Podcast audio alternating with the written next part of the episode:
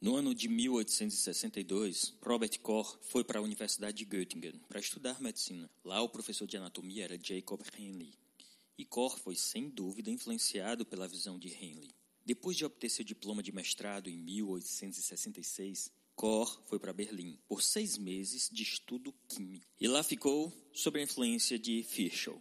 Em mil oitocentos e sessenta e sete, ele exerceu a clínica geral, depois de um período como assistente no Hospital Geral de Hamburgo. E logo depois, em mil oitocentos e sessenta e nove, em Rakvitz, na província de Poznań. Em mil oitocentos e setenta, ele se voluntariou para o serviço na Guerra Franco-Prussiana e, em mil oitocentos e setenta e dois até mil oitocentos e oitenta, foi diretor médico distrital de Wollstein. Foi aqui que ele realizou as pesquisas de época que o colocaram um passo à frente de vários outros pesquisadores. O antraz era, naquela época, predominante entre os animais de fazenda no distrito de Wollstein.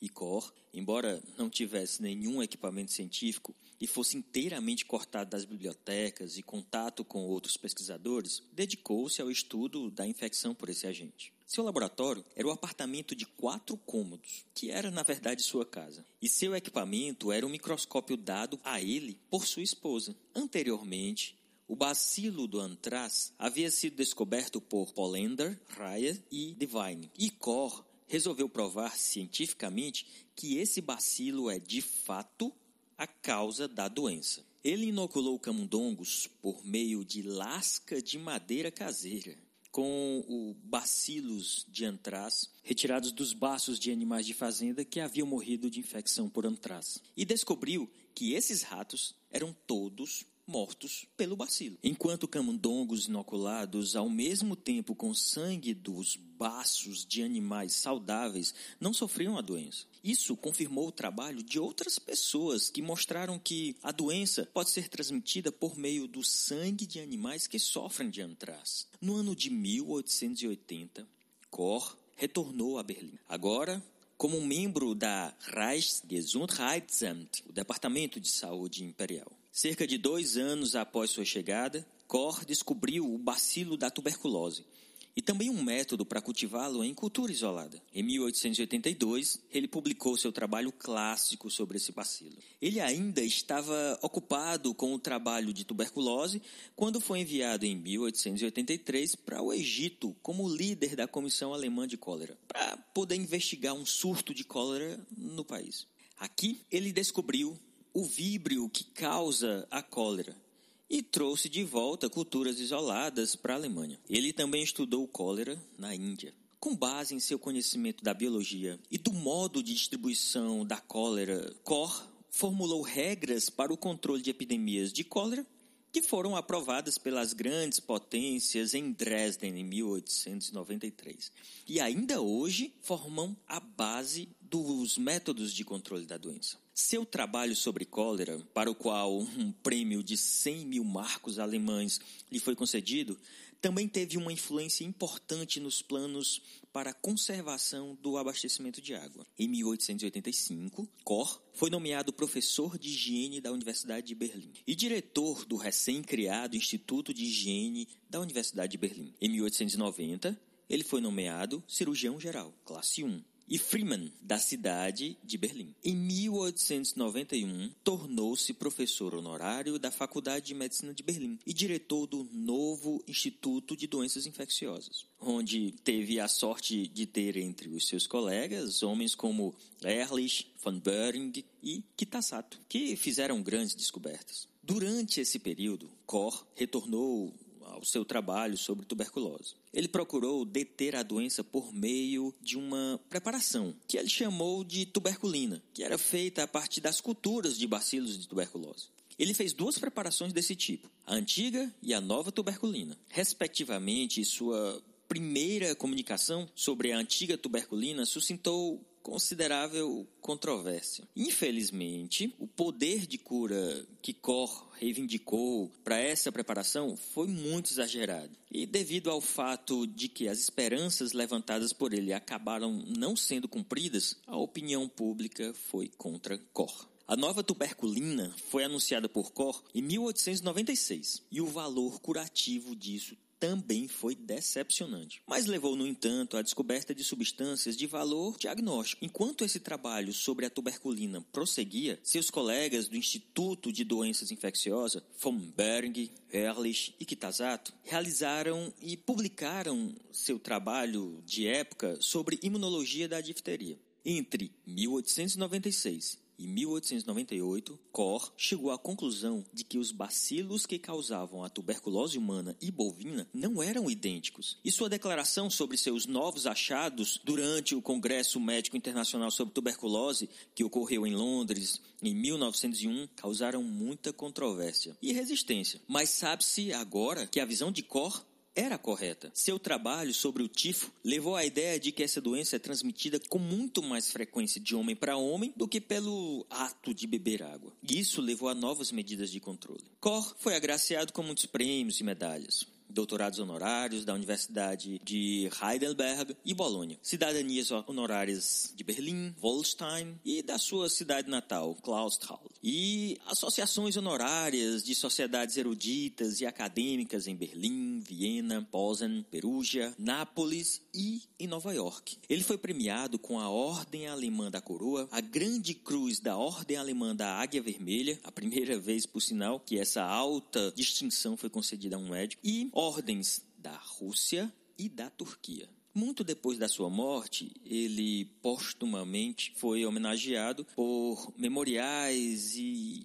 de outras formas também em vários outros países. Em mil novecentos e cinco, ele recebeu o Prêmio Nobel de Fisiologia ou Medicina e em mil novecentos e seis retornou à África Central para trabalhar no controle da tripanossomíase humana e lá relatou que o atoxil é tão eficaz contra essa doença quanto a quinina é para a malária. Depois disso, Koch continuou seu trabalho experimental em bacteriologia e sorologia. O doutor Robert Koch faleceu em vinte e sete de maio de mil novecentos e dez, em Baden-Baden. No dia doze de dezembro de mil oitocentos e cinco, o Robert Koch finalizou o discurso dele na entrega do Nobel da seguinte forma: a luta contra a tuberculose não é ditada em cima e nem sempre se desenvolve em harmonia com as regras da ciência, mas se originou no próprio povo, que finalmente reconheceu corretamente seu inimigo mortal.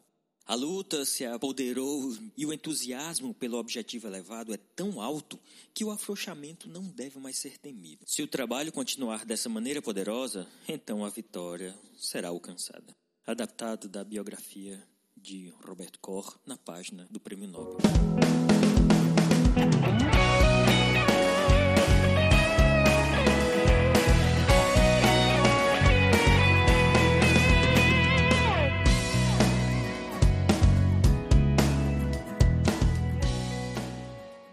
Olá pessoal, estamos aqui reunidos em mais um episódio do Farmacast e eu sou Pablo Farias, Ana Luísa Martam e Alice Araruna. E esse é o Farmacast.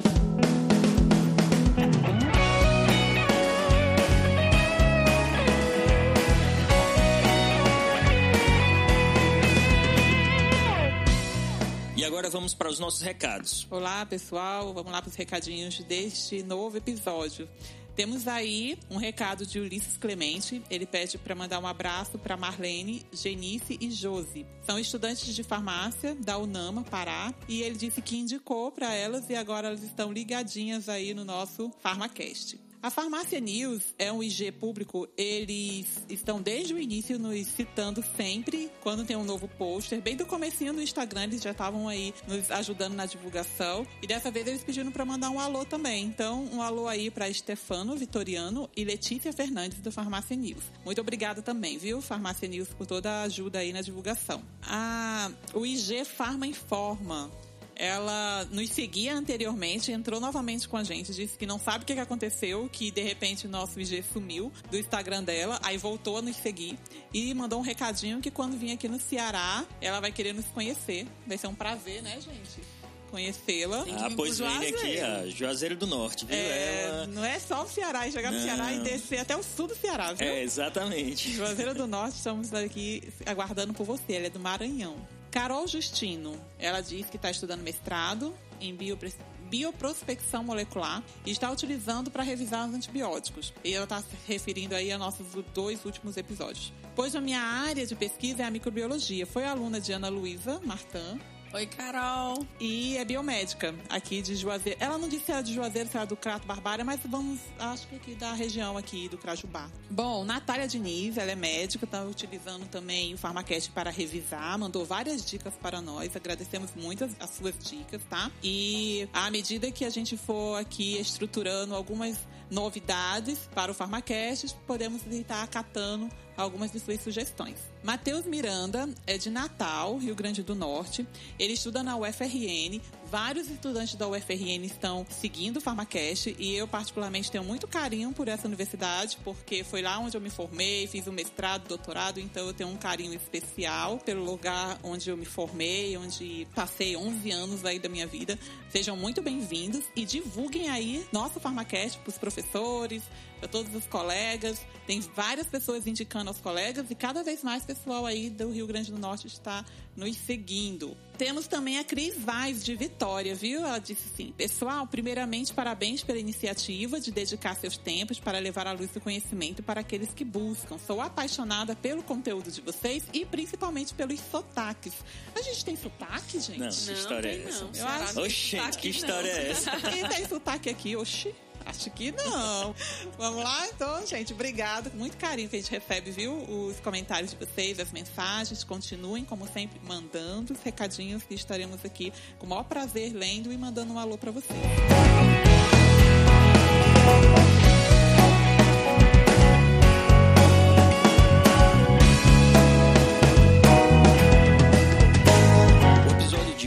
Vai dar continuidade àquilo que a gente vem conversando nos últimos dois episódios, né, sobre antimicrobianos. Mas hoje vamos falar de um tema um pouquinho mais específico, ainda no contexto dos antibióticos. Vamos discutir duas doenças prevalentes aqui no Brasil e no mundo, na verdade, que ainda têm um impacto muito grande e ambas têm um impacto na mortalidade muito significante em diferentes formas, em diferentes regiões do Brasil, que são a tuberculose e a hanseníase. E como o tema hoje é antimicobacterianos, é importante perguntar, antes de tudo, o que é uma micobactéria? Então, gente, a gente vai agora falar sobre um gênero peculiar de bactérias, que é o Mycobacterium. Ele vem de mico, que é fungos, e bacterium, que se refere a bastão. Então, na verdade, quando foi identificado bastões semelhantes a fungos e com características mais diferenciadas das demais bactérias, denominaram aí como um gênero novo, né, como micobactéria. Então, ela consiste em bacilos aeróbicos, imóveis, não formadores de esporos, apresenta uma parede celular rica em lipídios, isso torna a superfície bastante hidrofóbica. E a micobactéria, consequentemente, ela resiste a vários desinfetantes, a várias colorações comuns, e isso, né, novamente deixou ela bastante diferenciada.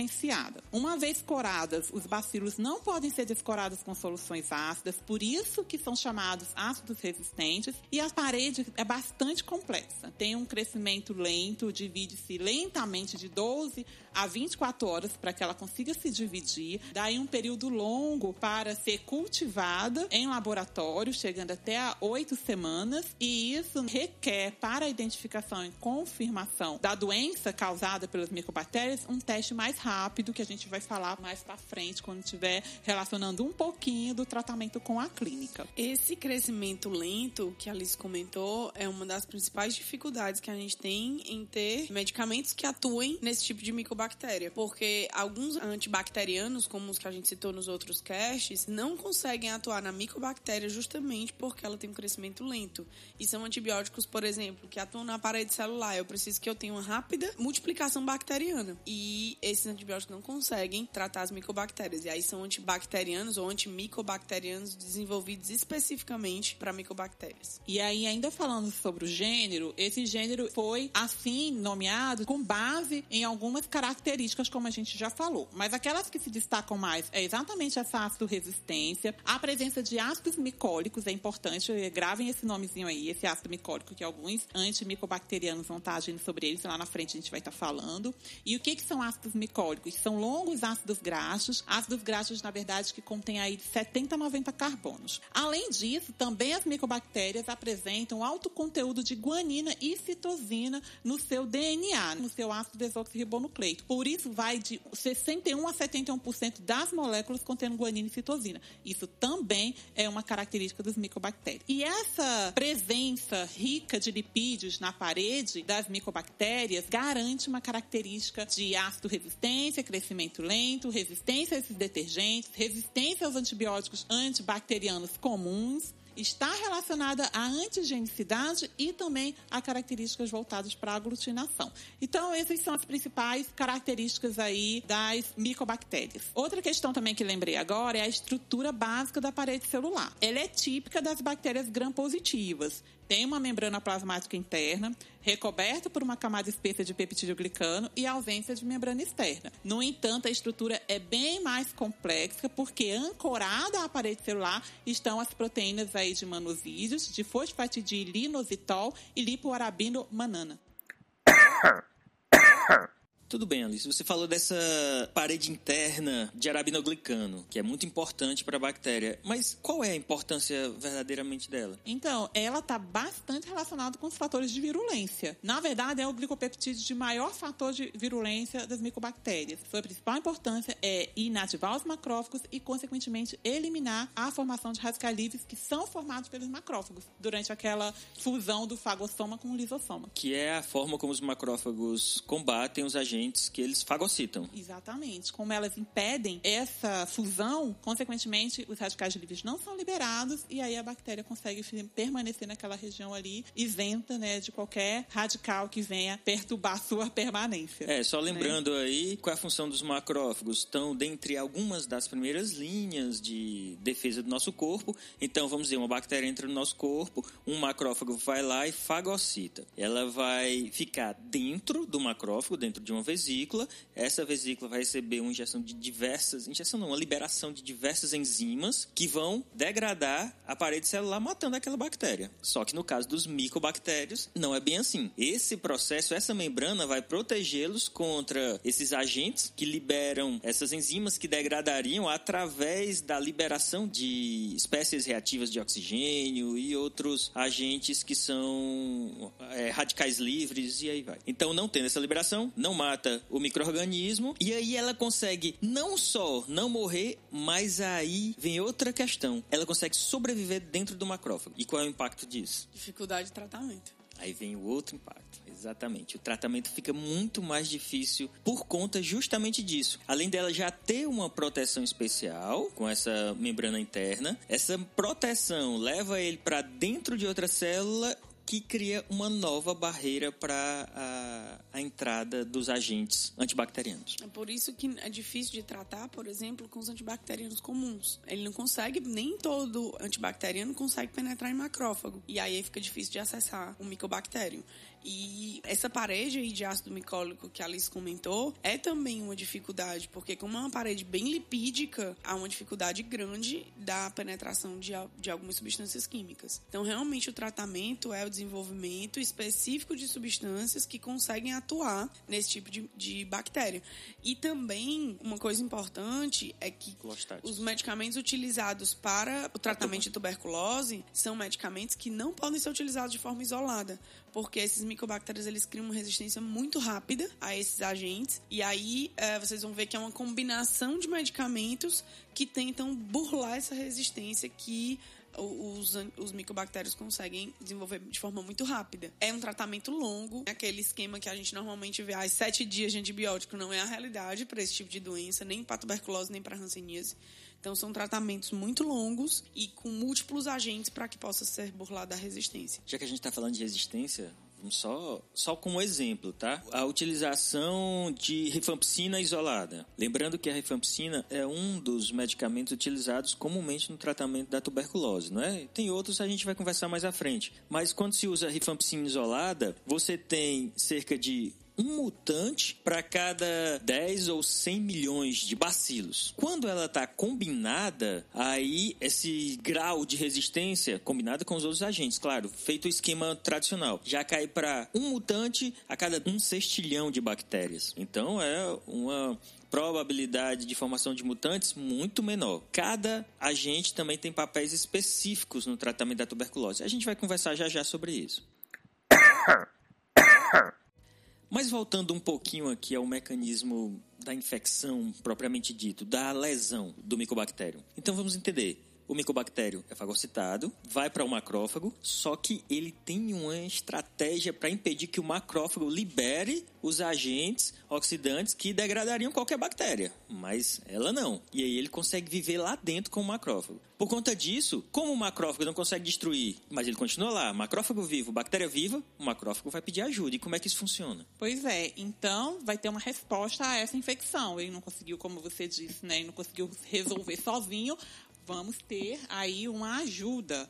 Então, os macrófagos vão começar a secretar tanto interleucina doze como o fator de necrose tumoral, que é o nosso conhecido aí T N F alfa. E aí, essas citocinas, elas aumentam a inflamação localizada à medida que ela faz o recrutamento das células T e das células exterminadoras naturais, que a gente conhece bastante como natural killer. Então, células essas, N K. É. As N K. Então, elas vão induzir a diferenciação das células T em células T H um, agora a gente já tem lá os famosos células T auxiliares, e com isso vai ter a secreção do interferon gama. Por sua vez, esse interferon gama, agora ele consegue estimular óxido nítrico e intermediários reativos do nitrogênio, que o macrófago não conseguiu. E aí vai conseguir, na verdade, eliminar essa bactéria junto com esse macrófago. Daí vai ter a lesão tecidual. Aí é o custo, né, dessa eliminação. Então ele se esforçou, conseguiu auxílio, enfim, conseguiu degradar o micobactério, mas, mas vai embora junto. Ele precisou de tanta força para isso que deixou uma lesão no, no tecido, onde o macrófago estava instalado, né? Aí, se a carga antigênica for pequena, essa lesão vai ser mínima. Agora, conforme vai aumentando, e aí pode ter realmente uma necrose do tecido, e aí vem as complicações, dependendo de onde ela foi instalada. Aí tá o motivo de se tratar precocemente a tuberculose. Se deixar a carga bacteriana se elevar, a lesão A lesão tecidual, obviamente, vai ser muito maior. Vai ser muito maior. E os estudos também mostram que nenhuma toxina ou enzima micobacteriana foi associada à destruição do tecido. Ou seja, essa destruição do tecido, ela é uma resposta imunológica, né, do organismo do hospedeiro. Então, na verdade, é esse trabalho aumentado do nosso corpo para tentar combater o micobactério que causa a lesão. E quanto mais bactérias tiver, maior a lesão, maior a área afetada, porque ele vai estar, na verdade, eliminando essas micobactérias que estão dentro de vários macrófagos em grande parte ali do tecido. Então, resumindo, a efetividade da eliminação bacteriana, ela vai estar parte relacionada com o tamanho do foco de infecção. Se a gente sabe que vai ter os macrófagos relacionados junto com as células N K, as T C D quatro, C D oito, que tudo junto formam ali uma pequena formação de granulomas, que evitam a posterior disseminação da bactéria. Se esse granuloma for pequeno, tem como ser reparado com essa lesão tecidual. Se o granuloma for grande, resultado aí de uma grande carga bacteriana, vai formar aí uma cápsula de fibrina e essa bactéria pode permanecer dormente no interior deste granuloma, no interior desta cápsula. Por isso que há casos em que as pessoas adquirem, têm um contato com o micobactéria, aí a gente está falando da tuberculose, tem o contato, mas não manifesta naquele momento. Por quê? Grande carga bacteriana infectou, formou essa rede de fibrina, essa cápsula de fibrina, impedindo que seja removido do organismo, e mais tarde tem uma manifestação, que é chamada da tuberculose tardia. Uma manifestação proveniente de uma idade avançada, que acaba comprometendo a imunidade do paciente, ou ainda de uma doença ou terapia imunossupressora. Então tem aí esses dois casos. A pessoa pode ter o contato e não manifestar. que, por sinal, é muito frequente isso. E é um dos grandes problemas da tuberculose. Muita gente entra em contato com o bacilo, ele assume essa forma, vamos dizer assim, latente, e aí, em determinados momentos, aí é condição imunológica do paciente que a gente não sabe o que vai acontecer na frente, ou por uso de medicamento, ou por uma doença concomitante, como a Alice disse, ela pode se manifestar na forma de doença. Agora, é por isso que, quando há o diagnóstico de alguma doença que imunocomprometa o paciente, como, por exemplo, a presença do agá i vê, esse paciente tem que fazer o teste para identificar a presença ou não desse agente. Como também em pessoas que têm doenças autoimunes, que vão precisar iniciar o tratamento que vai reduzir a atividade imunológica dele. Então, é preciso ter certeza que esse paciente não tem uma presença significativa, uma presença, na verdade, do micobactério, porque com a imunidade reduzida, ele vai se expressar e aí a doença pode surgir. Então, no caso da presença de um teste positivo para a presença do bacilo, o tratamento para a micobactéria tem que ser instituído antes de iniciar o tratamento imunossupressor. Quanto aos tipos de tuberculose, existem basicamente dois tipos: a tuberculose pulmonar e a extrapulmonar. A pulmonar pode se apresentar como uma forma primária ou pós-primária, quer dizer, também chamada de forma secundária, ou miliar. Essa forma miliar é quando você tem a tuberculose com uma manifestação cutânea muito disseminada pelo corpo, então recebe o termo miliar. Os sintomas mais clássicos da tuberculose na forma pulmonar são a conhecida tosse persistente e produtiva, que às vezes pode se apresentar como não produtiva também, com muco e eventualmente com sangue. Não é sempre que vai aparecer o sangue. Aí aparece uma, ve- uma febre, tipicamente vespertina. Então é uma febre que se manifesta normalmente no período da tarde, uma sudorese noturna e emagrecimento. São os sintomas mais clássicos da tuberculose pulmonar. Ela pode ser primária ou pós-primária. Quando é primária, é mais comum em crianças e clinicamente ela vai se apresentar na maior parte das vezes de forma insidiosa. A pós-primária pode ocorrer em qualquer idade, mas é mais comum no adolescente e no adulto jovem.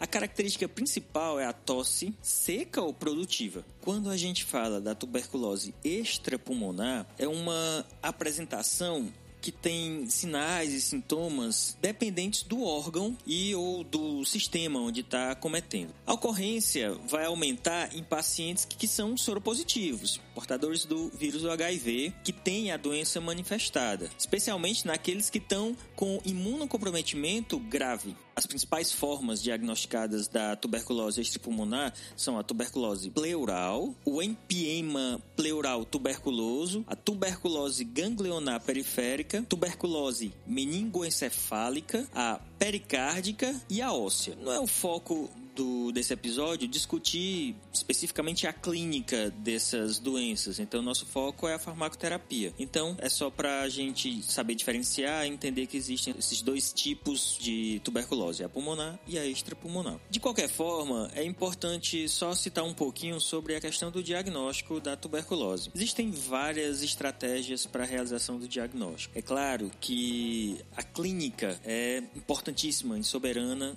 sobre diversos aspectos. Então, a primeira forma de diagnóstico é o diagnóstico clínico-epidemiológico. Mas o diagnóstico também pode ser baseado em critérios bacteriológicos. Aí, a baciloscopia direta é uma estratégia imprescindível para a identificação da tuberculose. Outra forma é a cultura da micobactéria para identificação e o teste de sensibilidade, o diagnóstico radiológico, a prova tuberculínica, que é imprescindível hoje em dia, muito realizada, muito solicitada.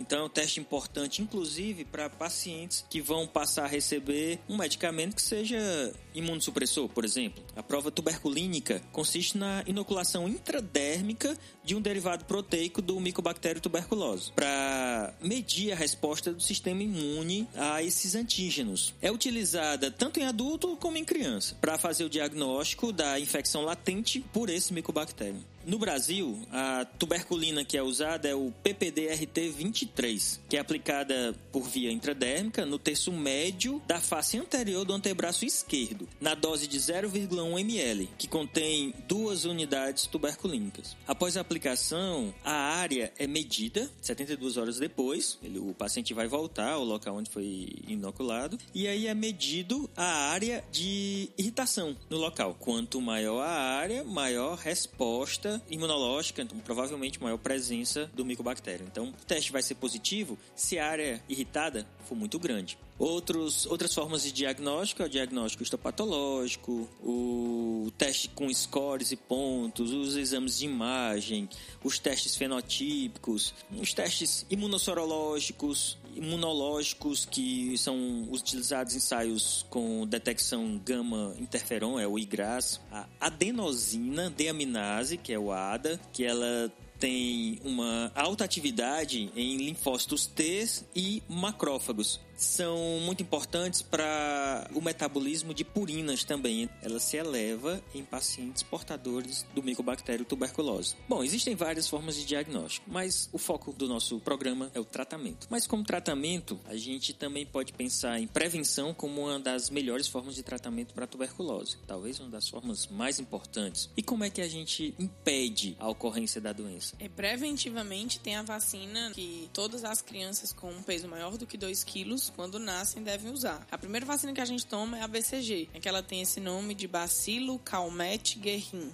e é uma vacina que ela foi extraída do micobactério bovis, seja um bacilo vivo ou atenuado, e o problema dessa vacina é que ela protege mais crianças do que adultos. Então na fase adulta você já não tem tanta proteção quanto tinha na fase infantil, e também ela só protege contra as formas graves de tuberculose, que é a tuberculose miliar e a meningite tuberculosa. Ela é muito pouco eficaz para a tuberculose pulmonar, que é uma das principais manifestações da tuberculose. A gente tem muito mais tuberculose pulmonar que tuberculose miliar. Então ela pulmonar. Isso. Ela é pouco efetiva para essa para a prevenção de tuberculose pulmonar, que é a mais comum. E aí, em dois mil e dezessete, a FAPESP junto com o Instituto Butantan estão desenvolvendo uma nova vacina para tuberculose. Não sei se ela vai chamar B C G ou talvez B C G recombinante, mas ela é uma vacina diferente na qual o objetivo dela é proteger adulto ou até vacinar novamente os adultos, e ela, além do micobactério bovis, ela vai ter uma proteína de uma bactéria que eles estão estudando, a Escherichia coli, e aí quando ele coloca essa proteína dessa bactéria junto da vacina, consegue estimular mais fortemente o sistema imunológico, e você vai conseguir prevenir não só a tuberculose, mas, por exemplo, dá para prevenir tuberculose, coqueluche. Então eles vão conseguir que uma vacina consiga proteger mais de um tipo de infecção. O desenvolvimento da biologia molecular trouxe muitas possibilidades de tratamento, e a Escherichia coli é a grande ferramenta no desenvolvimento de vacinas e outras estratégias de biologia molecular, né? E, assim, é uma expectativa para que daqui a uns dez anos essa vacina possa estar no mercado, né? Segundo aí a FAPESP. É, lembrando que ainda tem umas etapas, não é? Porque não é só criar, ele tem que ser testado. Então é, por não, isso já foi testado vem... pré-clínico, já foi tra-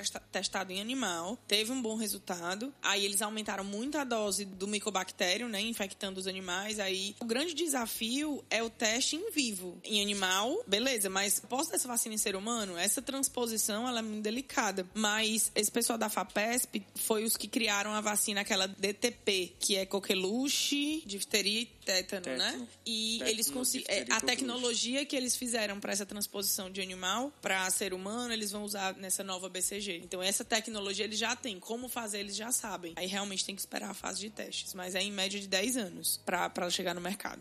Mas... então é preciso ter a marquinha, não é, no braço para garantir que a pessoa tomou a vacina. É, a B C G é aquela vacina que fica aquela marquinha no braço, ali na região perto do ombro. Normalmente, a evolução da aplicação é o seguinte: aplica e aí você tem um processo inflamatório bem acentuado na região, com pus, muitas vezes com saída de secreção. E como é um processo inflamatório bem extenso, ele tende a deixar uma cicatriz. Ele forma uma crosta, uma, uma crosta, pequena úlcerazinha. Isso, e quando a casquinha solta, normalmente fica uma cicatriz. Né? Vai de seis a dez semanas para se firmar. E é uma cicatriz que fica para a vida toda. Então, muitas pessoas têm a dúvida de que se elas tomaram a vacina e não desenvolveram a cicatriz, é sinal de que não está protegido. Hoje em dia, o Ministério da Saúde não recomenda a revacinação de pessoas que não tiveram a cicatriz formada, porque isso não indica uma falta de proteção. Então, antigamente, se preocupava muito disso e às vezes as pessoas eram até revacinadas. Mas hoje não, o Ministério da Saúde não recomenda se a cicatriz não foi formada. Isso não é um indicativo de que a vacina deu certo ou não deu certo. Qual a via de administração da vacina? Intradérmica. E só lembrando que esse antigamente é bem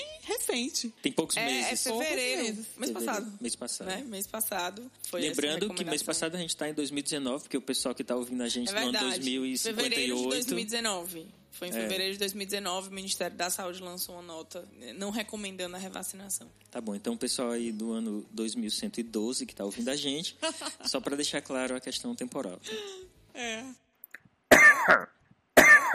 Bom, pessoal, só pra gente fechar aqui um pouquinho essa parte inicial e entrarmos no tratamento, a gente não pode deixar de dizer que a tuberculose é a doença infecciosa que mais mata no mundo, superando até os casos de agá i vê. Só em dois mil e dezesseis foram dez vírgula quatro milhões de casos estimados. oitenta e sete por cento dos casos de tuberculose estavam restritos em trinta países no mundo. dez por cento de todos os casos estimados são agá i vê positivo. Então, essa correlação da tuberculose e agá i vê, lembrando, né, dez por cento só, não é necessariamente uma está sempre ligada à outra. Mas a ocorrência de tuberculose é muito frequente em pacientes que são soropositivos. Por quê? Porque a imunidade está baixa. um vírgula três milhão de mortes foram estimadas só no ano de dois mil e dezesseis. É importante a gente falar só um pouquinho da incidência. O trabalho do Ministério da Saúde e das organizações em prol da saúde, como a ó eme esse, O P A S e tudo mais, vem surtindo algum efeito ao longo dos anos. Por exemplo,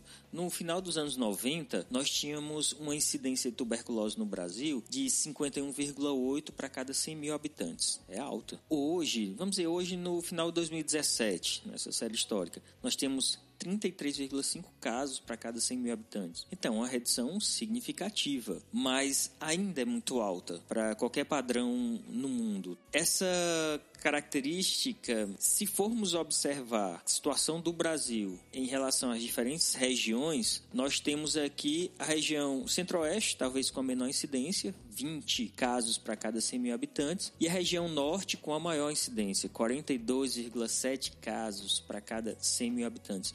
Isso dados de dois mil e dezessete. O Amazonas tem a maior incidência do Brasil, em dois mil e dezessete estava com setenta e quatro vírgula um casos para cada cem mil habitantes. Em contrapartida, no outro lado da balança, a gente tem Tocantins com a menor incidência, nove vírgula cinco casos para cada cem mil habitantes. Isso considerando uma média já dita de trinta e três vírgula cinco casos a cada cem mil. Então, Tocantins, Distrito Federal, Goiás, Minas, Paraná, Piauí, Santa Catarina e alguns outros estão com incidência bem abaixo da média nacional. Enquanto temos Maranhão, Rio de Janeiro, Pernambuco, Rio Grande do Sul, São Paulo, Pará, Acre, Roraima, e aí o Ceará já quase na média, praticamente um pouquinho acima da média. Esses representam os estados que têm incidência superior à média nacional. Bem, mas vamos aqui para o que interessa, principalmente, brincadeira, tudo interessa, é claro, mas o foco da gente é o medicamento, então vamos começar a discutir um pouquinho mais sobre o tratamento. E quando a gente fala em tuberculose, é importante a gente discutir a sistemática do tratamento da tuberculose. E aí nós entramos no tratamento diretamente observado, o T D O, uma estratégia utilizada pelo Ministério da Saúde para aumentar a adesão ao tratamento e ter melhores resultados. Mas como é que funciona? Quando a gente fala de terapêutica, escolher o melhor medicamento, combinar as melhores propriedades dos medicamentos, nem sempre é suficiente para o sucesso terapêutico. Então, garantir que o paciente tenha acesso ao medicamento é importante, mas garantir que ele utilize aquele medicamento da forma correta é tão importante quanto. E aí, o Ministério da Saúde implementou o T D O, que é a estratégia que se baseia na supervisão da tomada desse medicamento pelo paciente. Então, na fase de ataque, que a gente vai já falar, que são os dois primeiros meses do tratamento da doença, durante cinco dias na semana, a semana tem sete dias, durante cinco dias, segunda a sexta-feira, que é quando o posto de saúde está ali funcionando ativamente, vai ter ter um profissional de saúde que vai observar o paciente tomando o medicamento. Então, ele só dá as costas para o paciente depois o paciente engolir o medicamento. Esse tratamento é observado durante cinco dias na semana, nos dois primeiros meses, e três dias na semana durante os outros quatro meses de tratamento, pelo menos do esquema básico. Lembra, né, que ele toma no, fer... no fim de semana também, feriado. Isso. Só não é e no fim de semana é auto-administrado. Então, cinco dias por semana na fase de ataque, três dias por semana na fase de manutenção. E isso mostrou uma taxa de cura cobertura maior nos pacientes que eram acompanhados, tinha essa supervisão da tomada, e uma menor probabilidade de desenvolver a tuberculose meningoencefálica, que é uma forma mais grave e que aí o paciente não tem esse tipo de acompanhamento, porque o paciente que tem tuberculose meningoencefálica é acompanhado no setor terciário de saúde, né, já em ambientes hospitalares. É uma forma é, muito grave também. Isso. Esses pacientes que são subsidiados pelo T D O são pacientes que são atendidos na atenção básica. Certo, tudo bem. A forma de utilização dos medicamentos é essa. Mas quais são os medicamentos para tratamento da tuberculose? Os medicamentos são divididos em duas linhas de tratamento. A primeira linha, que a gente tem quatro medicamentos, a isoniazida, rifampicina, pirazinamida e o etambutol. Então esses são os principais medicamentos no tratamento da tuberculose. Mas como a gente já falou anteriormente, uma doença na qual as micobactérias desenvolvem resistência de forma muito rápida. Então elas são combinadas, porque usadas isoladamente a gente não conseguiria tratar esse paciente de forma eficiente. E dessas quatro substâncias, isoniazida, rifampicina, pirazinamida e etambutol, existem duas que são mais efetivas e que são os principais de um tratamento, que é a isoniazida e a rifampicina. E aí o esquema de tratamento vai depender do tipo de tuberculose que o paciente apresenta. Então, por exemplo, se são casos novos, o paciente nunca teve tuberculose, ela é tuberculose pulmonar, é um caso novo, ele utiliza dois meses desses quatro medicamentos, da isoniazida, rifampicina, pirazinamida e etambutol, e quatro meses só de isoniazida e rifampicina. Antigamente o tratamento era mais longo, e quando incluíram a pirazinamida no tratamento dessa fase inicial, conseguiu-se reduzir o tratamento para seis meses. Antigamente o tratamento durava mais tempo, e a, a inserção da pirazinamida nesse esquema conseguiu fazer a redução para o tratamento de seis meses. E o etambutol, antigamente ele não entrava na fase de ataque, que são esses dois primeiros meses, e agora ele está incluído na fase de ataque, principalmente por minimizar a resistência da isoniazida e da rifampicina, que são os dois fármacos principais. Aí esse maior tempo que a Ana estava falando, quando não utilizava a pirazinamida, eram nove meses, e alguns livros mais antigos, até os novos ainda citam um quinto fármaco que agora está em desuso, que é a estreptomicina. É, na verdade a estreptomicina entra como segunda linha de tratamento, não faz mais parte da primeira linha. E aí quem quiser ver o porquê de não estar mais nessa primeira linha, pode já acessar o Farmacast dois e ver sobre os aminoglicosídeos. Antibióticos, né? dois, né? É. Episódio dois, né? Episódio dois, é. Não, episódio tão imersa nos episódios, né? Tão íntima.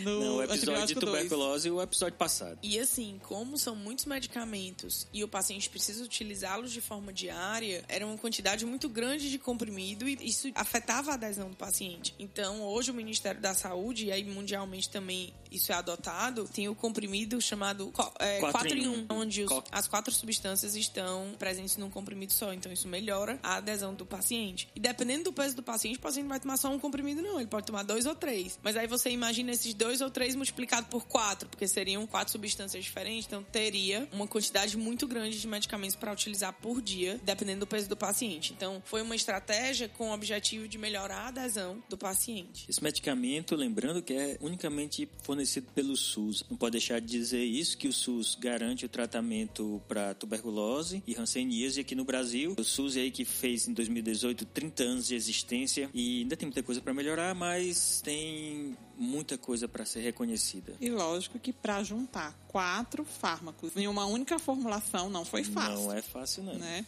Então, vários estudos foram realizados para ver a compatibilidade dessas moléculas. É importante só dizer que tem muita gente que acha que preparar um comprimido é colocar os ativos, colocar um recipiente, apertar, tá feito comprimido. Mas não é tão simples assim, não. Não é tão simples, porque pode ter interação entre os ativos, como também com os próprios recipientes. Entre os recipientes e o ativo. Então tem que ver a compatibilidade total. E foi observado que a isoniazida e a rifampicina, quando liberadas em meio ácido, reagiam e repercutia numa diminuição da absorção, principalmente da rifampicina. Ficava uma biodisponibilidade bem baixa. É, as duas reagem e formam dois produtos, que é o três-formilrifampicina e uma hidrazona. Então elas perdem atividade. E aí uma ideia seria, então vamos fazer com que a isoniazida isoniazida seja liberada no estômago e a rifampicina no intestino. Elas ficam separadas e uma não reage com a outra. Só que a tecnologia envolvida nisso disso, imagina, é muito alta, o custo também é muito elevado. Então, mesmo diminuindo um pouquinho a absorção da rifampicina, que ela tem uma maior absorção no estômago, mas mesmo diminuindo um pouquinho, foram desenvolvidas formulações de liberação modificada. Dentre as liberações modificadas, existem várias. Essa, é quando a gente fala que tem um revestimento entérico,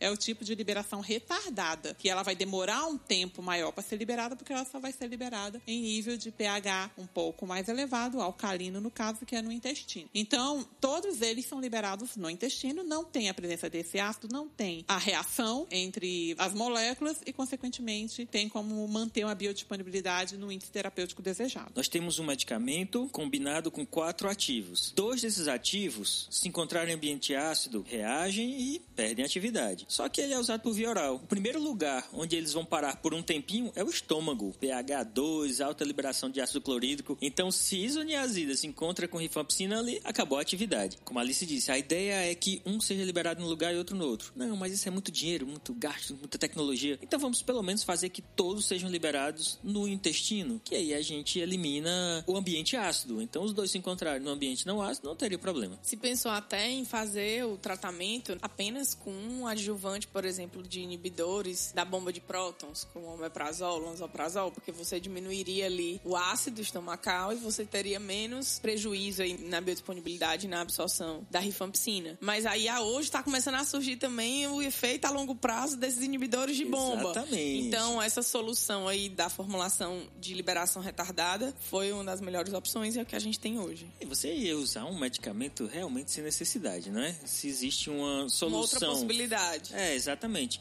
Existe uma solução farmacotécnica, você não vai usar uma solução farmacodinâmica aí. Usar um outro agente se o paciente não tem um problema de úlcera ou gastrite para ser tratado. E acarretar outros problemas para esse paciente. E acarretar outros problemas que hoje em dia, como a Ana Luísa falou, já estão aí na mídia, não é? Mas vai ter um cast só pra gente falar de... Isso, inibidores de bomba de prótons, anti-ulcerose de uma forma geral. Isso é... Lembrando do tempo do tratamento, não é uma questão que vou tomar um inibidor hoje pra tomar esse medicamento hoje, são seis meses aí no mínimo, né? É, isso mesmo, seis meses no mínimo. Então, não é, né? Uma coisa que se resolve tão rápido e realmente os gastro-resistentes foram a melhor opção por enquanto.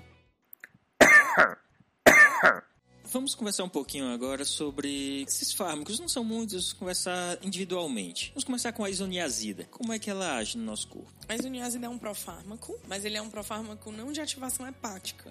Ele é ativado dentro do bacilo, dentro do micobactério. Então, lá no micobactério tem uma enzima, uma catalase peroxidase chamada C A T G, que consegue ativar a isoniazida, né? Então, ela fica ativa dentro do micobactério, dentro do bacilo. E o papel da isoniazida é inibir a síntese do ácido micólico, que a Alice comentou lá no começo, que é o principal integrante da parede celular, né, lipídica dos micobactérios. E aí, ela forma um complexo covalente com algumas proteínas transportadoras, como a C P M e a casa, e a essa formação desse complexo com ligação covalente, né, que é uma ligação bem estável, ela acaba inibindo a síntese do ácido micólico. Mas as micobactérias podem desenvolver uma rápida resistência à isoniazida. Basta o micobactério dar um jeito de deletar essa catalase peroxidase aí, que a isoniazida nem ativada é. Então, no instante, ela para de funcionar. Exatamente. Então, rapidamente, se ela for utilizada de forma isolada, o micobactério consegue gerar resistência. Como ele pode também modificar os sítios de ligação dessas proteínas transportadoras que a isoniazida se liga para poder impedir a síntese do ácido micólico, também é um mecanismo de resistência da isoniazida.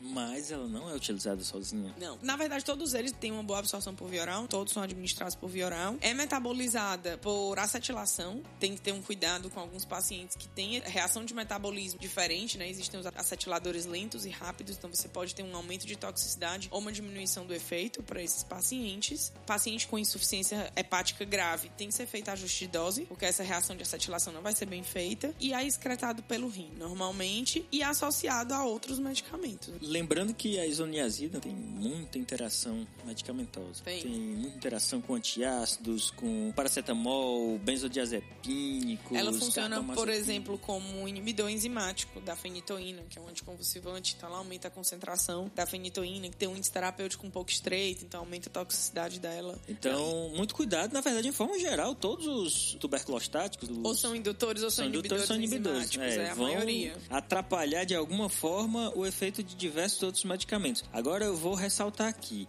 para quem gosta muito de interação, vamos entender que interações merecem ser monitoradas, não necessariamente devem ser interrompidas. A maior parte das interações você não precisa chegar lá e interromper, mas todas elas precisam de monitoramento. E lembrando que a gente tem interações medicamentosas, interações farmacológicas, vamos dizer assim, que elas são muito teóricas, mas que elas não são importantes na clínica. Em algumas interações elas são importantes, precisam ser manejadas, às vezes reduz a dose de um medicamento, aumenta de outro medicamento, mas nem todas essas interações que a gente vê em livro, elas são relevantes para a clínica do paciente. É. Tá, mas se fala muito em efeitos adversos com os medicamentos para tratamento da tuberculose. E a isoniazida, quais são os principais efeitos adversos dela?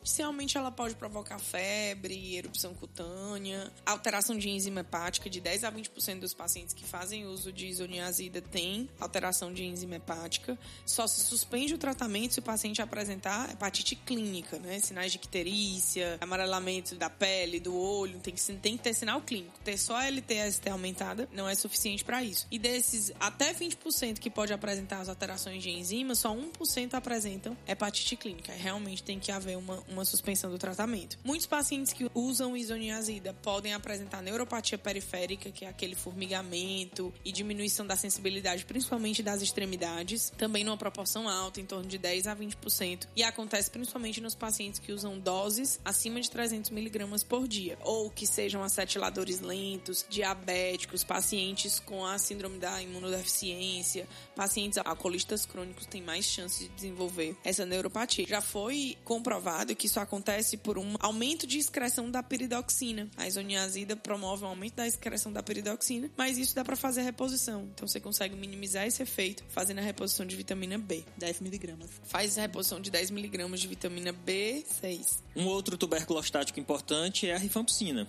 Como é que ela vai agir nesses processos? Quem é ela? Primeiro, ela é um derivado semissintético da rifamicina. Rifamicina é o famoso... É, a gente usa muito ele como spray para ferimentos é. e tudo mais. É. Que deixa a... Fica pintadinho a ali. Pintadinha, é, todo mundo amarelinha. Conhece, né? Ela lá é a rifamicina. E a rifamicina, por sua vez, é um antibiótico produzido pelo Streptomyces mediterrâneo. Então, ela é um semissintético dela. Então, e a rifamicina, tudo isso. Isso, tudo isso é rifamicina.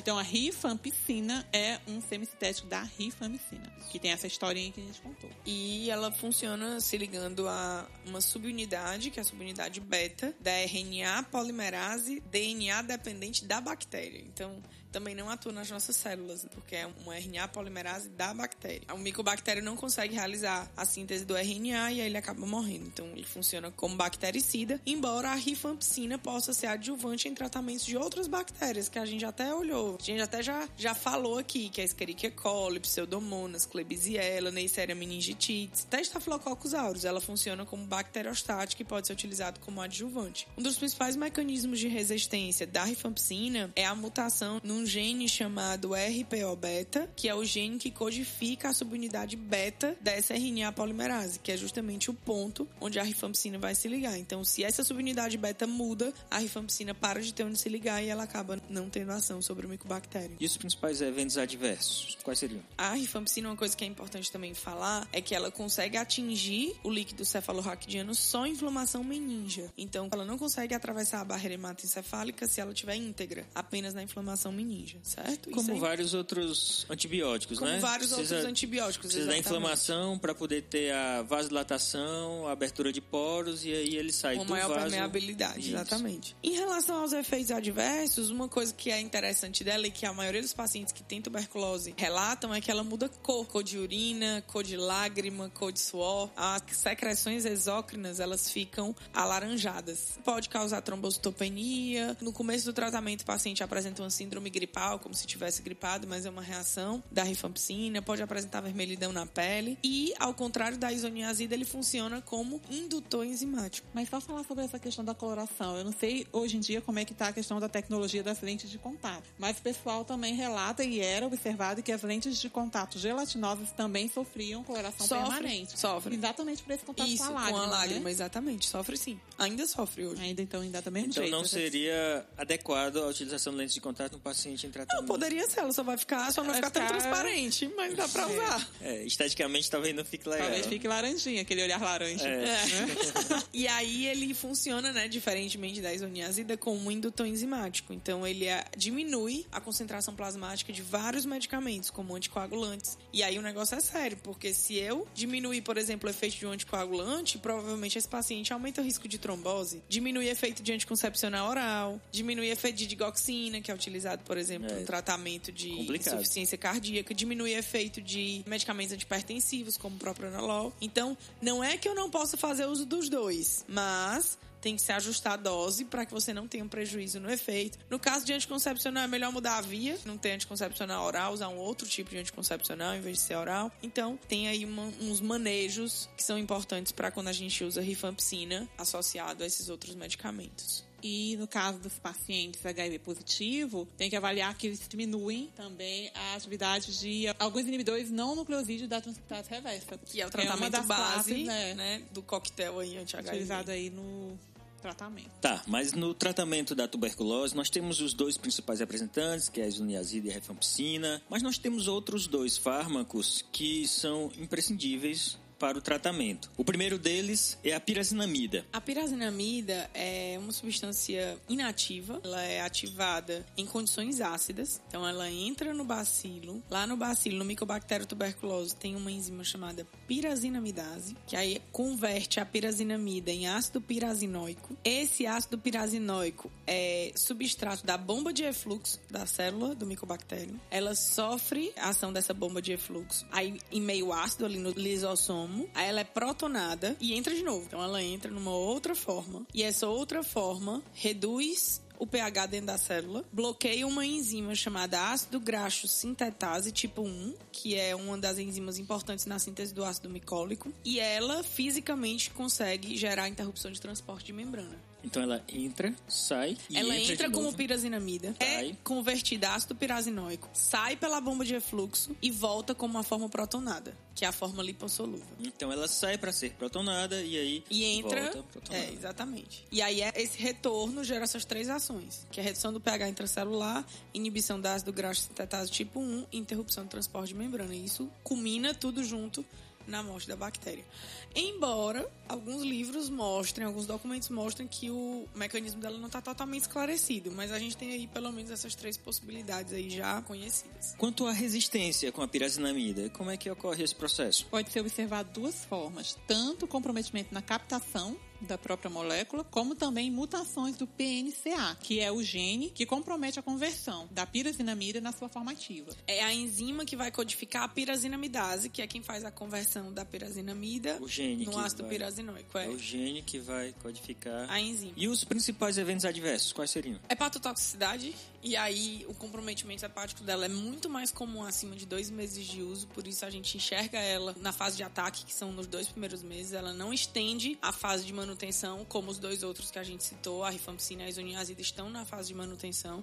A pirazinamida não, ela está restrita à fase de ataque, porque a hepatotoxicidade dela é muito alta, acima de dois meses. É importante ressaltar que se já é alta e você usa concomitante a um inibidor enzimático, você tem um efeito dela prolongado, então a toxicidade dela talvez cresça em progressões aí geométricas, aritmétricas. E porque os outros são hepatotóxicos também, né? São, é verdade. A isoniazida, elas têm um comprometimento hepático, então acaba se somando isso daí. Pode gerar icterícia em torno de dois a três por cento, mas os sinais mais comuns são essas alterações hepáticas mesmo. Existe caso de morte por necrose hepática relatado com pirazinamida? Existe, mas é raro. O monitoramento é o grande segredo do negócio aí, você fazer o monitoramento da função hepática. Pode gerar artralgia, principalmente pelo excesso da retenção de urato, né, de ácido úrico no organismo, ele diminui a excreção de urato, então você pode ter episódios agudos de gota e, gasto, e alterações gastrointestinais. Náusea, vômito, dores abdominais, todos eles podem causar e a pirazinamida também causa. No caso da pirazinamida, a única utilização dela é para o tratamento da tuberculose. Então a gente não vê o uso desse fármaco para nenhum outro tipo de tratamento, infecção. Como a gente e... viu a rifampicina, né, sendo utilizada em infecções por Escherichia coli, né, e seromeningites. Tá, e para finalizar então, o etambutol. O etambutol, ele entra, ele não tava, né, na, como eu falei anteriormente, ele não tava nesse esquema inicial, na fase de ataque, mas ele na entrou na primeira fase aí, de tratamento, é. Isso. Ele entrou aí com o objetivo de diminuir a resistência da rifampicina e isoniazida. Ele atua não na parede celular, mas ele atua na membrana, que é impedindo a síntese do arabinoglicano, né? A arabinolactana e o arabinomamana, que a Alice falou lá no começo, manana. Manana. Ele é inibe uma enzima chamada arabinosiltransferase, que é uma enzima importante para a síntese desses arabinoglicanos. Isso daí já altera a permeabilidade da membrana e isso facilita a entrada de outros medicamentos. Então, ele tem uma ação na célula, não vou dizer que o etambutol não tem a função, ele tem uma função na célula micobacteriana, mas além disso, por ele desestabilizar a membrana, ele aumenta a penetração dos outros medicamentos. Então, é como se ele aumentasse a eficiência dos outros medicamentos. Ele aumenta a eficiência principalmente da rifampicina e de um tratamento de segunda linha, por exemplo, são as quinolonas, levofloxacino, ofloxacino, aumenta a penetração deles, que sem o etambutol ele já não seria tão eficiente, porque ele não conseguiria penetrar em macrófago. Aí tem essa vantagem. É um medicamento bem absorvido por via oral, como todos eles. O detalhe aí da redução de dose é principalmente nos pacientes com insuficiência renal. A gente viu que a isoniazida era mais insuficiência hepática, o etambutol é ajustar a dose na insuficiência renal. É usado tanto no esquema básico como no esquema de T B meningoencefálica, ela consegue penetrar lá o líquido cefalorraquidiano na inflamação meningia também. E um dos principais efeitos adversos é a neurite retrobulbar, que é uma diminuição da acuidade visual e provoca cegueira pro vermelho e pro verde, que seria, né, o, o daltonismo. É quase que transformar-se num, num paciente daltônico. Então, o monitoramento da acuidade visual é importante aí no uso do etambutol. Inclusive, para crianças é contraindicado o uso, porque não tem como ficar monitorando essa acuidade visual, porque a criança ainda não sabe. Crianças muito jovens, tá? Porque não tem como ela tá diferenciando, ela não sabe ainda o que é verde, vermelho, nem cores. Então, criancinhas jovens realmente é contraindicado. Esse efeito colateral, ele é proveniente de uma isoforma do etambutol, que é o isômero R R. E como essa questão ela está relacionada à dose, tem como ser monitorada, porque é observado que acontece com doses superiores a vinte e cinco miligramas por quilo dia, então não se fez necessário trabalhar com uma substância enantiomericamente pura, porque seria um alto custo fazer a separação desses isômeros, né? A gente está falando aí de um enantiômero, seria altamente elevado o custo para fazer isso, quando na verdade pode fazer o monitoramento de acordo com a dose. Então, o isômero S S é tuberculostático, se é que ainda pode usar esse termo, e o R R é o responsável aí por esse efeito colateral, podendo provocar aí a cegueira. Mas como dizemos, eles não são usados isoladamente. Tem um esquema para a utilização desses antibióticos. Como é que é feita a utilização? Como é que é a combinação deles para o tratamento da tuberculose? O esquema básico, né, que são para os pacientes que são casos novos, ele entra dois meses de rifampicina, isoniazida, pirazinamida e etambutol, que é a chamada fase intensiva, e quatro meses de rifampicina e isoniazida, que é a fase de manutenção. E aí a quantidade de comprimidos que esses pacientes vão utilizar vai estar relacionado ao peso. Lembrando que isso daí para um paciente adulto, não é? Crianças com menos de dez anos, aí só entra rifampicina, isoniazida e pirazinamida. E a gente já explicou por que, né, a questão do etambutol é removida. Aí tem um esquema para meningoencefalite, que é fase intensiva é igual, são dois meses de rifampicina, isoniazida, pirazinamida e etambutol. E aí aumenta a fase de manutenção, que ao invés de quatro meses, são sete meses de rifampicina e isoniazida. São nove meses no total o tratamento. Tem um esquema multiresistente, e aí normalmente essa resistência é a rifampicina e a isoniazida, então elas não podem estar no esquema. Então é um esquema aí mais longo, de um ano e meio de tratamento, doze meses, onde a gente tem, nos dois primeiros meses, a streptomicina, que é um aminoglicosídeo, usada cinco vezes na semana, etambutol, Aí começam a entrar os medicamentos de segunda linha, que são justamente utilizados na falha terapêutica, que é o levofloxacino, que é uma fluoroquinolona, que a gente também falou no cast passado, a pirazinamida e a terizidona, que é um outro antibacteriano. Aí vai usar nos quatro meses, nos seguintes, a streptomicina, só que ao invés de cinco vezes na semana, três vezes na semana, juntamente com etambutol, levofloxacino, pirazinamida e terizidona. E os últimos doze meses de tratamento vão ser com etambutol, levofloxacina e terizidona. E tira a pirazinamida e tira a streptomicina. Lembrando que no esquema de multiresistência é muito delicado qual é o fármaco de segunda linha se vai usar, porque tem que fazer o teste antes da sensibilidade. Eu citei aí a terizidona, o levofloxacino, mas existem outras opções de segunda linha, como a etionamida, tem a clofazimina, que também é usada no tratamento da hanseníase, a capreomicina, a amicacina. Então, tem outras opções de segunda linha que, dependendo Dependendo da resistência aos primeiros medicamentos, eles podem ser uma opção também. Então não é fechado que tem que ser streptomicina, levofloxacina e terizidona.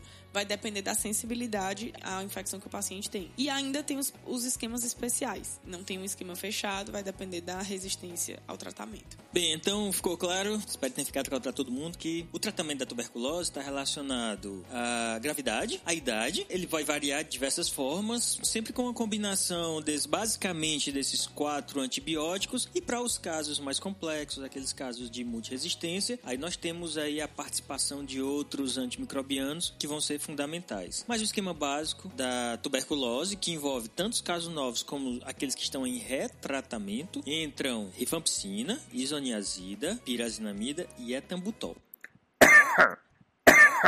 Mantendo ainda essa discussão sobre os antimicobacterianos, aí a gente tem que falar de outra doença importante e muito prevalente aqui no Brasil, que é a hanseníase. Já foi muito estigmatizada no passado. Hoje, com os tratamentos e os programas do Ministério, ela tem evoluído muito menos. Então, aquele aspecto visualmente mais impressionante que a gente tinha antigamente com a hanseníase, normalmente não se chega lá hoje, que é conhecida antigamente como lepra, né? Então, esse termo está em desuso e instituiu-se utilizasse o termo de doença de Hansen, o mal de Hansen ou hanseníase. Mas ainda assim, sendo uma doença aqui, né, com...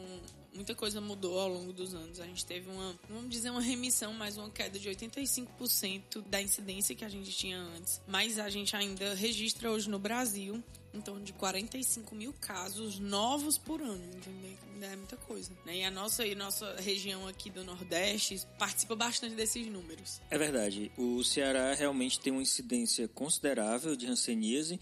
Não o Ceará, o Brasil todo, na verdade, tem uma incidência muito alta ainda de hanseníase. Lembrando que é uma doença medieval, a gente já tinha condições de ter abolido essa doença aí no mundo. O mundo já poderia ter abolido, mas ela tem uma certa dificuldade de desaparecer. As regiões com maior taxa de detecção geral são o Nordeste, o Norte e o Centro-Oeste. O Norte aí com trinta e quatro vírgula vinte e seis casos para cada cem mil habitantes e o Centro-Oeste com trinta e sete vírgula vinte e sete para cada cem mil habitantes. Então é uma doença que está aí pelo mundo há muitos anos, desde o século seis antes de Cristo já haviam evidências importantes. Acredita-se que ela tenha surgido lá pelo Oriente e era conhecida antigamente, não só como lepra, mas já foi denominada como mal de Lázaro, porque antigamente essa doença era muito associada à ocorrência de pecados, impurezas ou desonra. Então eram como se fosse uma punição pela ocorrência de pecados. Talvez pelo aspecto dela, pela morbidade relacionada a essa doença, então ela era vista dessa forma, como se fosse uma punição por más condutas, por uma ordem divina. Inclusive a gente vê muitos relatos sobre isso nos textos religiosos. Tem um livro, que eu não recordo o autor, mas o nome é Irmãos de Assis. Vocês podem buscar, que fala sobre a vida de Francisco de Assis. E nesse livro conta toda a trajetória dele, inclusive do tratamento das pessoas que apresentavam hanseníase na época, que eram totalmente isoladas da comunidade. Eles moravam em, chamavam leprosários, e todos os pertences dessas pessoas tinham que ser queimados quando iam para lá. Era algo assim bem assustador, como se tratava. E daí vem o preconceito que ainda hoje se tem com a doença, apesar de a gente sempre ver o Ministério da Saúde, todos os órgãos de informação indicando que, uma vez iniciado o tratamento, não transmite mais. E ainda assim, as pessoas ainda têm uma certa resistência, tanto para contar que tem, como as outras pessoas de se aproximar de quem tem. Gente, isso não existe. Começou o tratamento, não passa mais. Isso. Antigamente era uma ordem, era obrigatório isolar essas pessoas. Só no início dos anos sessenta é que aqui no Brasil deixou de ser compulsória o isolamento dessas pessoas nos, nos hospitais, nos leprosários, na verdade. E com o avanço das pesquisas, comprovaram que a hanseníase nem é tão contagiosa assim quanto se pensava antigamente, tá? Então, muitas terapias foram desenvolvidas, principalmente a partir dos anos oitenta, época a partir de então que a O M S começou a recomendar a poliquimioterapia para o tratamento dela. É, a gente observa, né, que fala que ela é altamente infectante, ou seja, muitas pessoas se infectam, mas ela tem uma baixa patogenicidade.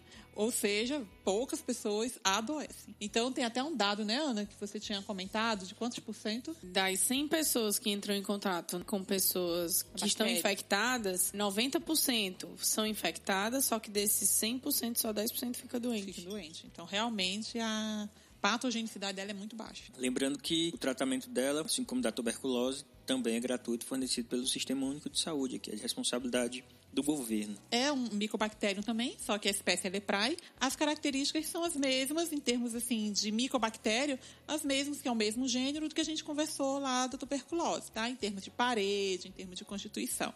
Mas ele a, também é um parasita intracelular obrigatório, mas ele tem afinidade por células cutâneas e por células dos nervos periféricos. Então, aí a diferença dele, quando comparada, o local, né, de ação, onde ele se instala, são diferentes. Os locais são diferentes. E, inclusive, isso justifica os principais sintomas, que são as dormências. Um dos principais sintomas, a perda da sensibilidade das regiões afetadas pelo acometimento no sistema nervoso periférico. Então, dentre os principais sintomas aparecem manchas esbranquiçadas ou avermelhadas, arredondados ou levemente disformes, mas com essa característica e diálogo. E aí surgem área... as diferentes, os diferentes tipos de hanseníase, que isso. Tem a forma indeterminada, a forma tuberculoide, dimorfa e a vircoviana.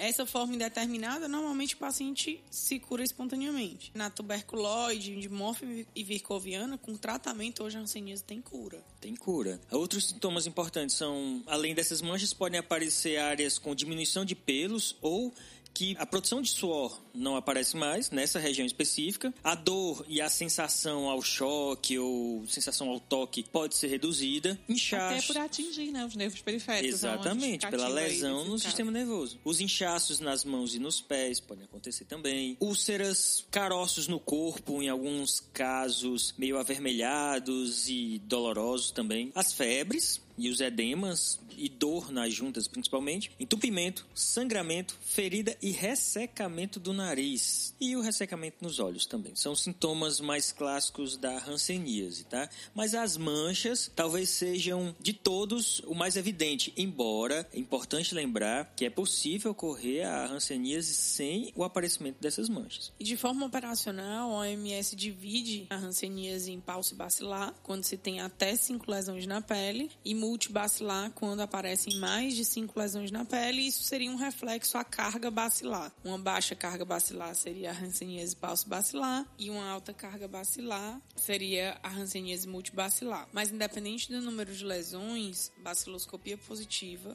o paciente pode ser tratado como multibacilar. Tratado de que forma? Como é o esquema do tratamento da hanseníase? O esquema da hanseníase vigente hoje, pode ser que mude aí com o tempo, mas hoje é feito uma dose mensal supervisionada de seiscentos miligramas de rifampicina, que a gente viu lá na parte de tuberculose, e uma dose mensal de cem miligramas de um medicamento chamado dapsona. Já já a gente vai ver como ele funciona. E a dapsona, além de ser feita essa dose mensal, é feita uma dose diária, que aí é administrada pelo paciente em casa. A dose mensal de rifampicina e dapsona, ela tem que ser na frente de um agente de saúde. É, é, pelo T D O também. Terapia Exatamente. Diretamente observada, mas é só a primeira dose. A duração do tratamento é em torno de seis meses. Ele tem que tomar, na verdade, seis doses. Só que ele tem até nove meses para tomar essas seis doses. Então, eventualmente, naquele mês, aí o paciente tava, não pôde ir, não pegou, esqueceu de pegar o medicamento. Ele consegue cumprir o tratamento se ele tomar seis doses em até nove meses. É, lembrando que não é para flexibilizar, não. Se ele tá em tratamento, sempre firmar o compromisso de que ele deve concluir o tratamento tratamento em seis meses. Mas, eventualmente, se realmente for impossível ele tomar o medicamento naqueles seis meses, o tratamento pode se estender por até nove meses. Então, tem que concluir em até nove meses tomando seis doses. E o esquema multibacilar é o mesmo esquema para os bacilar, a rifampicina e a dapsona, e adiciona um medicamento, que é a clofazimina. Aí tem uma dose mensal de trezentos miligramas de clofazimina e cinquenta miligramas diariamente auto-administrado. E o tempo de tratamento aumenta um pouquinho.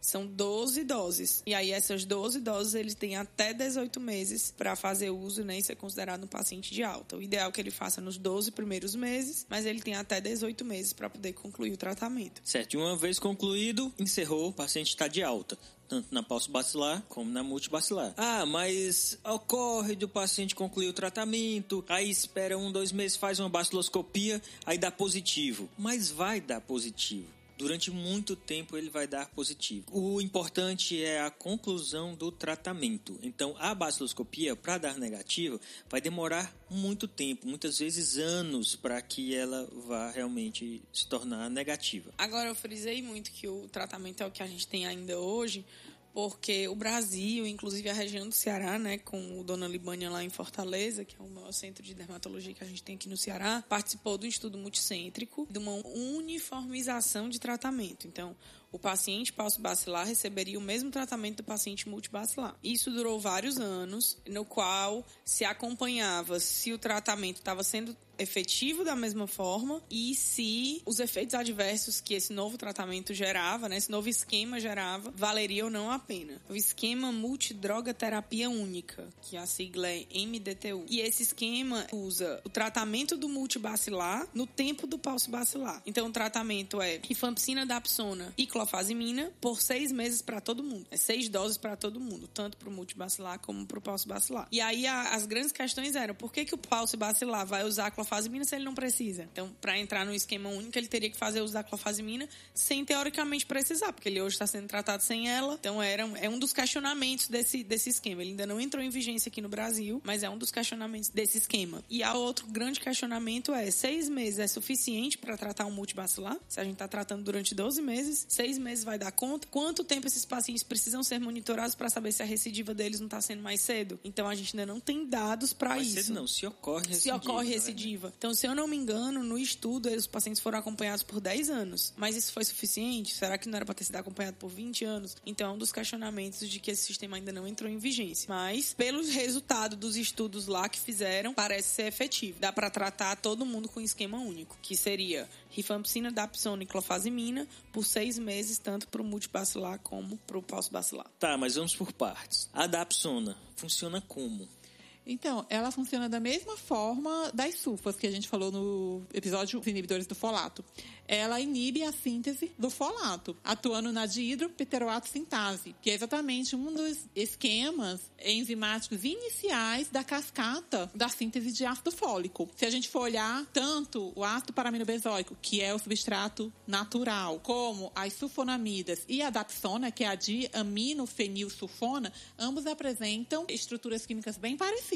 Por isso que eles conseguem inibir, no caso da sulfa e do dapsona, essa enzima. E o PABA consegue se ligar ativando. Certo. Então, é mais ou menos como as sulfas. A dapsona toma o lugar do PABA e aí a diidropteroato sintase vai agir sobre ela em vez de agir sobre o PABA. Uma vez ela é inibida, o ácido fólico não é formado. Mais uma vez a gente tem aí a ausência do precursor para purinas. E aí, consequentemente, a bactéria vai sofrer sua morte. A dapsona entrou como um falso substrato. Pronto. Assim Isso. funciona. Exatamente. E a dapsona tem uma ação bem interessante quando a gente fala de hanseníase, que é um efeito anti-inflamatório. Ela consegue inibir a mieloperoxidase dos neutrófilos. Dessa forma, ela impede aquela explosão respiratória que a célula tem e age como um tampão de radicais livres. Como a gente tem um processo inflamatório na lesão, esse efeito anti-inflamatório é bem interessante. E isso a gente consegue visualizar bem na dapsona porque ela tem uma afinidade pela pele infectada. Então, ela se deposita onde tem mais carga bacilar, onde tem mais infecção. E aí, ela se deposita e ela consegue ter esse efeito anti-inflamatório também, o que dá uma, uma barreira no processo inflamatório, entendeu? Ah, dá uma amenizada ele... no processo inflamatório. Certo, além de tratar a infecção, ele consegue reduzir o, o aspecto processo inflamatório. inflamatório. Tá, mas quanto aos eventos adversos? A gente tem hemólise, principalmente em pacientes com deficiência da glicose seis-fosfato desidrogenase, né, que protege a célula contra a lesão oxidativa. Então, esses pacientes apresentam hemólise. Pode provocar meta-hemoglobinemia, que gera uma oxidação do ferro e uma diminuição do transporte do oxigênio pela hemoglobina. Dor de cabeça, um pouco de nervosismo, irritabilidade, insônia. Pode gerar parestesia. Já é um fator de confusão. Já é um fator de confusão. A própria e... lesão ou o medicamento. E o eritema nodoso, que é uma, uma... Aí é mais grave. É mais grave assim, e incômodo para o paciente até de forma visual. Então é como se o paciente multiplicasse lesões aí. Então ele tem umas manchas que pode trazer prurido ou não, coceira ou não. E ela normalmente é num tom mais escuro também.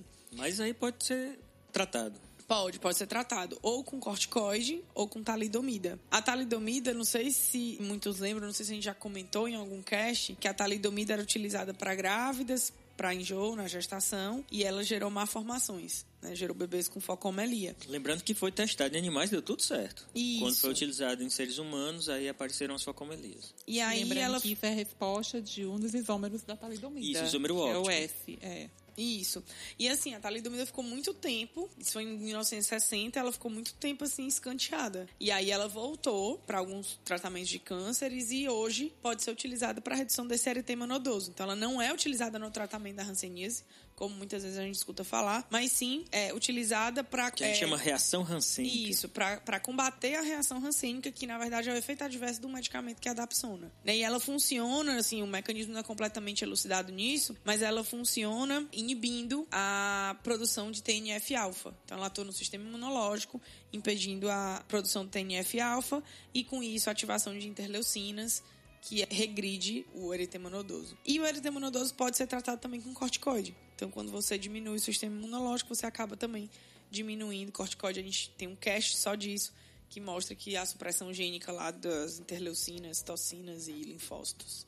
Sistema imunológico em geral. Falando ainda sobre os efeitos adversos, tem um artigo que foi publicado pela Sociedade Brasileira de Química, eu não me recordo o ano, que fala sobre a síndrome de Sulfona. Vocês já ouviram falar sobre essa questão de síndrome de Sulfona? São vários sinais e sintomas juntos que deu o nome dessa síndrome. E eu até fiquei chocada que era tanta coisa, só que no final ela falou que eram incomuns. Então, menos mal, né? Mas dentro dessa síndrome da sulfona, que é uma reação a esse medicamento, tava febre, mal-estar, icterícia, dermatite esfoliativa, enxantema morbiliforme, disfunção hepática, linfadenopatia, meta-hemoglobinizante, anemia hemolítica, linfocitose, linfócitose, era tanta coisa. Então, assim, que ainda bem que no final dizia que era incomum. Mas se alguém já ouviu falar algo sobre isso, ou esse termo síndrome de Sulfona, isso realmente existe e tem essa denominação devido a esse conjunto aí de manifestações que podem acontecer. Tá, mas e a clofazimina? É, que hoje ainda, por enquanto, é só do multibacilar. A clofazimina tem um monte de possível mecanismo e a gente não sabe ainda qual é o principal. Então, ela pode interagir com o D N A, causar rompimento de membrana, inibir a fosfolipase A dois micobacteriana, o que faz também uma diminuição do processo inflamatório, inibição da transporte de potássio da bactéria, gera peróxido de hidrogênio no micobactério, então isso acaba de... Em quantidade é tóxico, né, para a bactéria. Interferência na cadeia de transporte de elétron bacteriana. Então, assim, tem um monte de mecanismo que isoladamente tem seus efeitos, mas o conjunto deles é que faz o efeito terapêutico da clofazimina. E ela também tem um efeito anti-inflamatório. Ela inibe macrófago, célula T, neutrófilo e também a ativação do sistema complemento. Uma das características da clofazimina é que ela, ela é gera... muito atraída pelo, pelas lesões também. Isso, né? E ela pigmenta. Aí ela é gera um pigmentação de pele e olho. Então, se você tem uns belos olhos azuis, pode ser que eles se tornem castanhos. É, mas vamos entender. Isso aí é uma coisa que os pacientes, inclusive, reclamam. Lembra que eu falei que aquelas lesões de pele, as manchas na pele, muitas vezes não são visíveis, podem não aparecer? Então, com a clofazimina, elas podem se tornar muito evidentes.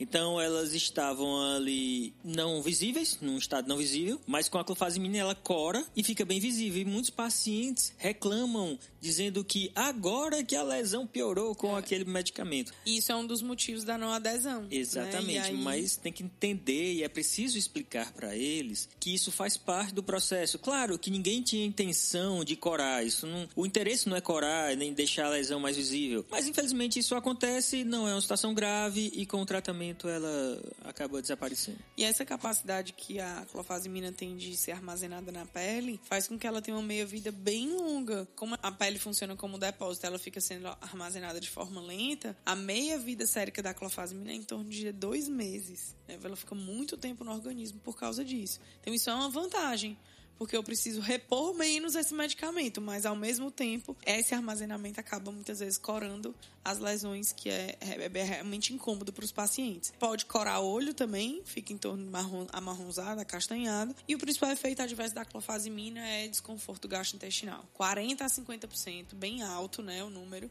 mas quarenta a cinquenta por cento dos pacientes reclamam de desconforto no trato gastrointestinal.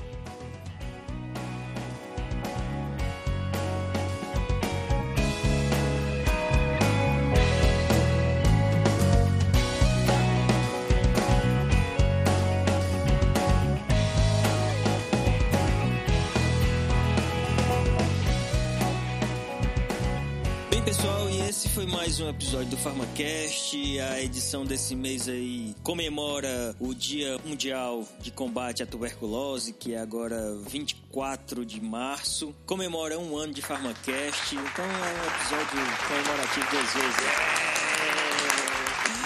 Bem, e a gente fica por aqui. Esperamos que vocês tenham gostado. Aguardamos o contato de vocês. Lembre na, sempre naqueles mesmos canais. Instagram, arroba farmacastweb. Contato, arroba farmacast ponto com ponto b r. No site, farmacast ponto com ponto b r. E é isso aí. Até mais. Um abraço a todos. Valeu, galerinha. Tchau, tchau. Tchau, tchau, pessoal. Continuem divulgando a divulgação de Vamos vocês. Vamos viralizar. Tá fazendo muito efeito, assim, no número de novos seguidores e ouvintes. Então, continuem aí nessa divulgação conosco. Um abraço, tchau.